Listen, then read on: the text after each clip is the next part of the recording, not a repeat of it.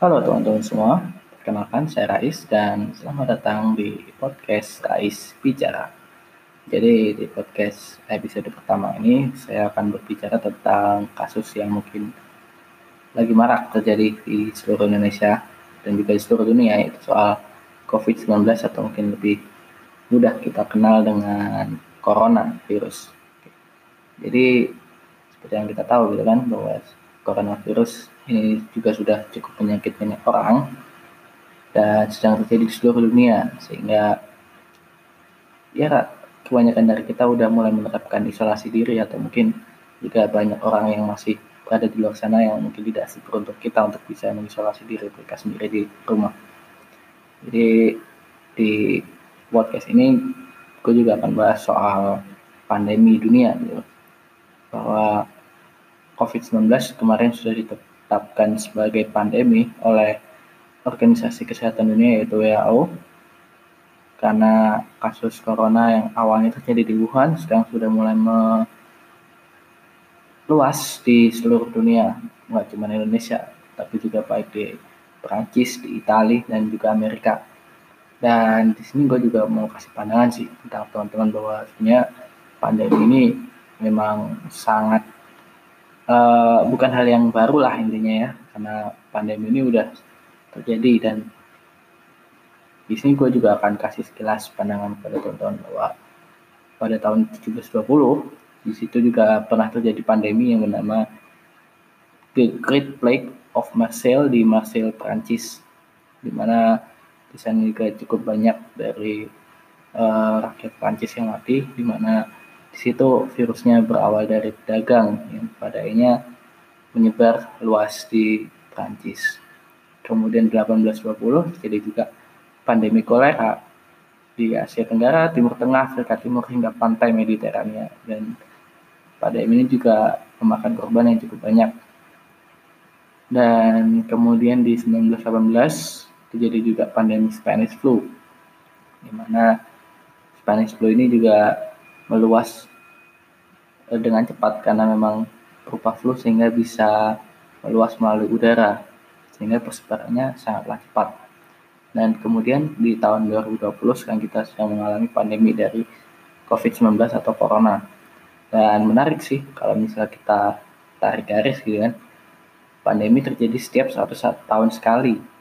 1720, 1820, 1918 hingga sekarang 2020 kurang lebih 100 tahun dan saya juga mengingat kemarin di IRC dari Bung Rizal Ramli uh, salah satu politikus dan juga ekonom senior mengatakan bahwa pandemi terjadi 100 tahun sekali. Dan memang faktanya juga seperti itu gitu bahwa pandemi memang terjadi 100 tahun sekali. Kemudian yang jadi pertanyaan sekarang adalah ketika memang pandemi terjadi 100 tahun sekali mengapa kita masih gagap dalam menanganinya sehingga timbul pertanyaan apakah semua bangsa sudah belajar dari historisnya masing-masing. Karena pada akhirnya ketika memang kita tidak belajar dan kita tidak pernah melihat dari historis dari dunia atau mungkin bangsa masing-masing, kita hanya akan mengulangi kesalahan-kesalahan yang sama. Kemudian menarik juga ketika kita bicara soal coronavirus, kemarin sempat meluas juga bahwa ada jurnal yang dipublikasikan pada tahun 2007 yang berjudul Severe Acute Respiratory Syndrome atau mungkin bisa kita uh, singkat SARS coronavirus as an agent of emerging and re-emerging infection yang dipublikasikan oleh Vincent C. Cheng, Susana K. Pilau, Patrick C. Yewu, dan Kok Kyung Yun tahun 2007. Teman-teman bisa uh, cari di Google ya dan salah satu yang menarik dalam jurnal tersebut bahkan sudah ada peringatan bahwa kehadiran dari SARS-CoV virus di kelelawar kemudian digabungkan dengan budaya memakan e, mamalia eksotik atau hewan-hewan eksotik di Cina Selatan itu adalah bom waktu kemungkinan untuk uh, memunculkannya SARS dan virus novel yang lain dari ani, uh, hewan atau laboratorium sehingga persiapannya tidak boleh diabaikan. Tahun 2007 dan sekarang 2020 alias 13 tahun yang lalu dan sudah diingatkan di jurnal tersebut bahwa memakan makanan eksotik kemudian yang uh, mudah terpapar virus itu dengan menunggu waktu yaitu bom waktu gitu kan. Karena memang pada akhirnya virus ini akan bermutasi dengan mudah. Digabungkan dengan budaya yang suka memakan makanan eksotik maka tinggal tunggu waktu sampai virus itu bermutasi. Dan 13 tahun setelahnya yaitu di tahun 2020 virus tersebut sudah bermutasi dan bahkan sangat-sangat menyusahkan banyak orang 2007 teman-teman. 13 eh, tahun yang lalu dan kita lagi, lagi bingung sekarang 13 tahun setelahnya. Ya kalau kita tarik 100 tahun sekali terjadi dan bahkan sudah diingatkan 13 tahun sebelumnya tapi tidak didengarkan. Padahal mereka juga adalah ilmuwan atau dokter sehingga di sini menarik juga kalau kita melihat bahwa apakah dari orang-orang cerdas itu juga didengarkan. Apakah dari dokter atau mungkin dari uh, orang-orang menerbitkan jurnal dari saintis apakah kita sudah mendengarkan mereka? Atau jangan-jangan kita masih bermain dengan ego kita masing-masing?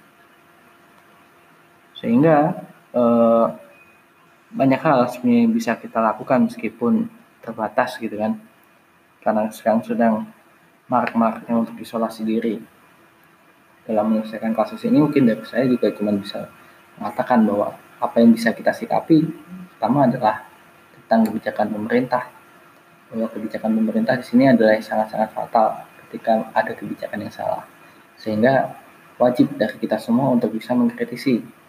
Ya saya nggak ngomong untuk menghujat atau apa tapi kita juga tetap mengawal dari kebijakan-kebijakan pemerintah jangan pada akhirnya kita membiarkan mereka untuk bermain sendiri. Karena yang saya lihat bahwa pemerintah sejak bulan Januari atau Februari sebenarnya juga sudah mengerti soal kasus Wuhan di Cina. Tapi pada ini mereka hanya bermain-main dan bahkan uh, memberikan statement-statement yang tidak penting yang pada ini kita semua merasakan dampaknya sekarang. Bahkan salah satu artikel di penyedia berita juga mengatakan bahwa sekarang adalah dampak dari kerja santai pemerintah. Seperti itu. Sehingga kita perlu sangat-sangat perlu untuk bisa mengkritisi kebijakan-kebijakan pemerintah. Kemudian yang kedua yang bisa kita lakukan ya jelas kita haruslah menjaga imun tubuh kita. Karena dari yang saya baca juga dari coronavirus ini sangat-sangat berdampak khususnya bagi orang-orang yang imunnya lemah. Dan mereka tingkat kematiannya akan sangat tinggi. Makanya kenapa kok e, dari virus Wuhan ini uh, sorry virus corona ini yang padanya uh, mereka tingkat kematiannya tinggi di usia-usia tua di usia 80 ke atas. Karena imun tubuhnya juga sudah melemah. Sehingga menjaga imun tubuh menjadi salah satu solusi bagi kita semua. Meskipun ya tingkat uh, tidak menjamin bahwa kita uh, tidak akan mati dari sana. Tapi selalu ada kemungkinan sehingga alangkah baiknya apabila kita tetap menjaga imun tubuh kita. Kemudian yang ketiga uh, mengingat dari persebaran yang cepat, maka kita juga perlu mengisolasi diri kita. Ya, mungkin untuk teman-teman yang nggak bisa, ya karena memang menjadi perawat atau kerja informal yang mengharuskan pada akhirnya terus keluar ya, mungkin hal ini bisa skip, tapi juga jangan lupa untuk tetap menjaga kesehatan. Dan untuk teman-teman yang punya privilege lebih untuk bisa mengisolasi diri, maka selamat mengisolasi diri. Karena di sini kita juga uh, bisa membantu untuk menghentikan persebaran dari virus ini. Karena persebarannya juga cukup cepat meskipun tidak melalui udara yaitu melalui droplet. Kemudian poin keempat yang bisa menjadi pelajaran dari kita semua utamanya juga uh, orang-orang mahasiswa atau orang-orang yang memang bergerak di bidang-bidang khusus yaitu kita harus uh, mulai mendengarkan kepada saintis dokter mungkin ini masih yang menjadi tabu gitu kan ketika memang ada orang sangat cerdas di lingkungan kita dan pada ini kita malah membuli atau seperti apa. Dan saya rasa hal ini sangat lumrah ditemukan di sekolah. Orang-orang yang cerdas semakin menjadi bahan bulian bahwa mereka adalah orang-orang yang introvert atau mereka mungkin menjadi orang-orang yang tidak gaul atau seperti apa. Tapi pada ini ketika mereka bisa membuktikan bahwa mereka menjadi saintis, mereka juga tetap tidak didengarkan, padahal mereka juga meneliti untuk keberlangsungan dari uh, kehidupan manusia. Sehingga ini bisa menjadi pelajaran bagi kita semua. We shall be ready for the next pandemic. Kita mungkin nggak akan pernah bisa mencegah pandemi terjadi, karena pada akhirnya virus juga akan tetap bermutasi. Yang bisa kita lakukan adalah kita terus meneliti dan kita juga terus menjaga kesehatan diri. Dan apabila ada kasus serupa mungkin terjadi di masa depan, maka kita harus siap. Kita harus mulai berinvestasi kepada kesehatan. Kita mulai harus berinvestasi kepada hal-hal untuk kelangsungan hidup manusia. Kita nggak cuma harus uh, apa ya memikirkan tentang ego diri kita masing-masing. Dan mungkin itu untuk episode pertama dan kita akan bisa melanjutkan di episode-episode berikutnya dengan pembahasan-pembahasan yang lain. Stay safe guys and remember isolate yourself and we will be ready for the next pandemic.